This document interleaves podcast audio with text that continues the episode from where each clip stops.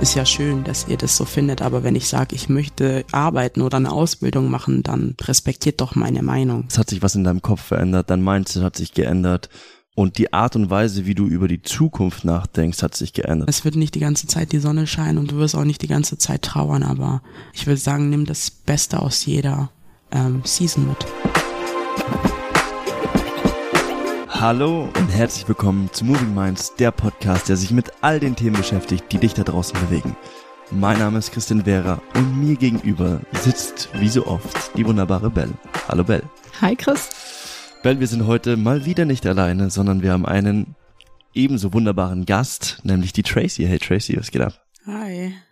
Liebe Tracy, du hast uns heute ein spannendes Thema mitgebracht, nämlich geht's heute um die Message Glaub an dich. Bevor wir losstarten, Erzähl doch mal ein bisschen was über dich. Wer bist du und was machst du? Ich bin Tracy. Ich bin 19 Jahre alt, ähm, lebe in München, besuche derzeit äh, die Fachoberschule und war davor zwei Jahre auf der Wirtschaftsschule. Und bevor ich auf die Wirtschaftsschule gekommen bin, habe ich mein Quali gemacht auf der Mittelschule. Und in meiner Freizeit tanze ich viel, bin mit Freunden, auch mit der Familie. Ich mag es zu kochen. und ja. Cool. Jetzt hast du ja das Thema mitgebracht, glaub an dich. Das war dir wichtig, weil das auch so ein bisschen deinen Lebensweg widerspiegelt. Gehen wir noch mal ein paar Jahre zurück. Hast du denn schon immer an dich geglaubt oder war das mal anders? Also ich habe tatsächlich nicht immer an mich geglaubt. Ähm, ich glaube, erst so 100 Prozent kam das in der achten Klasse. Davor waren das vielleicht 50 Prozent, 25 Prozent einfach weil mir immer gesagt wurde, dass aus mir eh nichts wird und weil mein Selbstbewusstsein auch noch nicht so stark war, ja. Mhm. Was hat es mit dir gemacht, dass du nicht an dich geglaubt hast? Ähm, ich würde sagen, es ging ein bisschen auf meine Psyche und auch auf die Lebensfreude. So, ähm, also ich habe viel gelacht draußen und wollte nicht so, dass das Menschen merken, dass es mir eigentlich nicht so gut geht. Aber wenn ich zu Hause war, habe ich halt echt viel geweint und habe mich halt nicht so gut gefühlt, ja. Aber wieso? Also wie hast du dich damals anders verhalten, als du dich jetzt verhältst? Also ich versuche Menschen es nicht mehr recht zu machen. Also wenn es mir hm. nicht gut geht, geht es mir nicht gut. Ähm, ich habe das halt früher oft gemacht, weil es mir wichtig war, dass meine Mutter und meine Eltern, meine Geschwister sich gut fühlen. Und ich habe gemerkt, wenn es mir nicht gut ging, dass es denen dass es die halt auch oft mitgenommen hat, sagen wir so, ja. Und was war dann so der Wendepunkt? War das so ein bestimmtes Erlebnis oder ging das einfach so nach und nach, dass du gemerkt hast, oder gab es jemanden in deinem Umfeld? Also was hat dich dazu gebracht, mehr an Also ich glaube, es waren drei Sachen. Es gab eine Person, also meine beste Freundin.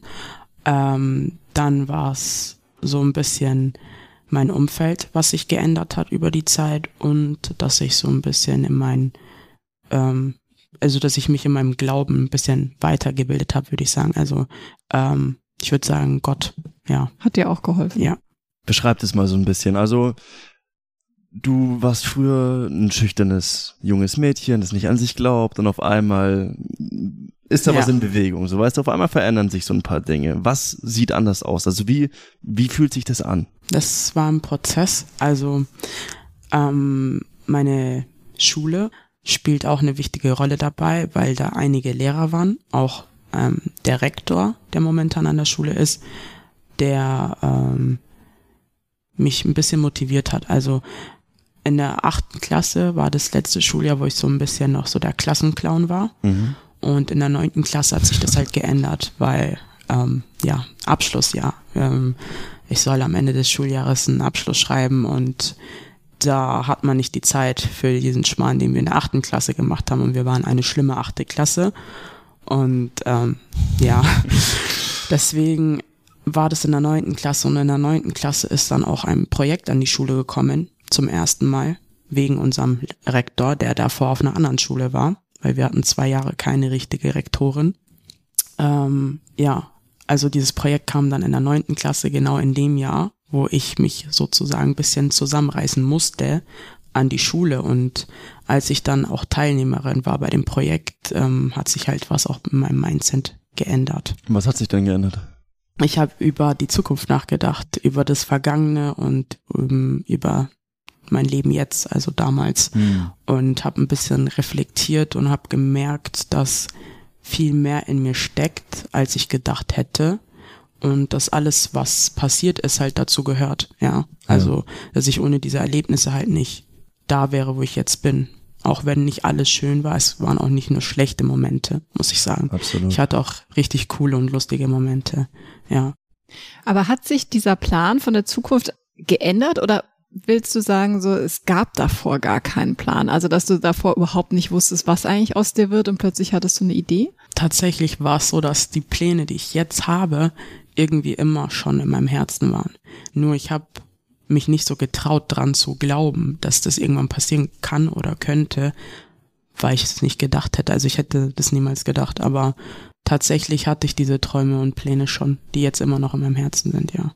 Und was sind das für Träume und Pläne? Also ich möchte studieren, ähm, ich möchte eine eigene Familie haben, ich möchte ein Haus, ich möchte einen Garten und ich möchte irgendwas machen, was Menschen was bringt. Also ich möchte vielleicht selbstständig werden, aber ich möchte nicht einen Laden eröffnen oder so, sondern ich möchte irgendwas machen, wo ich mit Menschen zusammenarbeite und diesen Menschen helfen kann. Ja. Voll Total gut. cool. Und die Art und Weise, ich bin da immer noch bei diesem, okay, es hat sich was in deinem Kopf verändert, dein Mindset hat sich geändert und die Art und Weise, wie du über die Zukunft nachdenkst, hat sich geändert. Also wenn du sagst, okay, du hast diese, diese Ziele, diese Vision von dir und deiner eigenen Zukunft schon immer in deinem Herzen gehabt, aber wie, wie sah das, wie sieht es heute aus? Also was unterscheidet sich von dem Bild heute im Gegensatz zu damals? Also ist es jetzt so ein, ne, äh, antworte gleich direkt. Ähm, damals war es eher so, dass ich ähm, gesagt habe, ich glaube nicht, dass ich das schaffe. Ja. Heute ist es so, dass ich ähm, weiß, dass ich es schaffen kann, wenn ich will. Ähm, meine Mutter hat mir immer schon immer gesagt, dass sie glaubt, dass ich irgendwann mal studieren werde. Ja. Und ich habe ihr damals schon gesagt, ich kann das nicht. Also ich okay. kann das nicht, habe ich gesagt. Weil einfach in meinem Kopf auch dieses Mittelschule, Realschule, Gymnasium war und ich war ja auf der mm, Mittelschule. Ja. Ähm, und ich dachte mir immer so, wie soll das funktionieren? Also wie soll ja, das klappen? Ich habe nicht dran geglaubt. Ähm, aber ja, sie hat mir das immer schon gesagt und als ich dann mein Quali geschrieben habe und bestanden habe, dann auf die Wirtschaftsschule gegangen bin, was auch meine Mutter mir ermöglicht hat. Also ähm, meine beste Freundin und ich ähm, wussten nach der neunten Klasse gar nicht, was wir machen sollen, ja. weil wir beide nicht gedacht hätten, dass wir es schaffen. Ja. Aber da kommen wir wieder zurück auf diesen Rektor, der uns einfach sehr motiviert hat und von Anfang an gesagt hat, ihr werdet es packen. Also ihr werdet es schaffen und er hat an uns geglaubt und wir haben es am Ende auch geschafft. Dann standen wir halt da und wussten nicht, was wir nach der neunten machen wollen. Wir wollten Voll. jetzt auch nicht arbeiten gehen. Ähm, und meine Mutter kam dann halt ja auf die Wirtschaftsschule. Und ich hatte damals jemanden in der Klasse, der gesagt hat, er möchte auf die Wirtschaftsschule gehen und der hat dafür richtig gearbeitet. Ja. Und ich hätte niemals gedacht, dass wir auch mal die Chance haben, auf die Wirtschaftsschule zu gehen. Aber ja. dann sind wir auf der Wirtschaftsschule gelandet. Dann bist du genau auf der Wirtschaftsschule gelandet und wie ging es dann weiter? War das schwer? War das einfach? Hast du da nochmal dann an dir gezweifelt oder wusstest du jetzt, gehe ich da den Weg zu Ende? Es war nicht immer leicht also, also in der zehnten Klasse, ähm, es war die zweistufige Wirtschaftsschule. In der zehnten Klasse ging es eigentlich, da war ich nochmal voll überrascht von mir selber, weil ich gemerkt habe, also es war eine gemischte Klasse. Wir hatten Realschülerinnen, die abgebrochen haben und dann auf die Wirtschaftsschule sind. Wir hatten Gymnasiasten, aber wir hatten halt zum größten Teil Leute, die nach dem Quali gekommen sind. Mhm. Und ich habe gemerkt, also das war das erste Mal, dass ich gemerkt habe, dass meine Schule halt nicht verkackt hat. Ja, also dass wir ähm, viel Scheiße gebaut haben und auch viel Schmarrn gemacht haben, aber wir haben ja. tatsächlich was gelernt. Also ich habe ganz viele Sachen mit auf diese Schule genommen, also auf die Wirtschaftsschule und ich hatte kein Problem mit dem Tempo. Ich bin mitgekommen. ich bin mitgekommen und ähm, also mir fiel es nicht schwer diese Umstellung. Aber ich hatte Leute in der Klasse, die auch ihr Quali gemacht haben und die haben erwähnt, dass sie das in der Schule nicht gemacht haben und nicht so intensiv gemacht haben und dass sie ein Problem mit dem Tempo haben.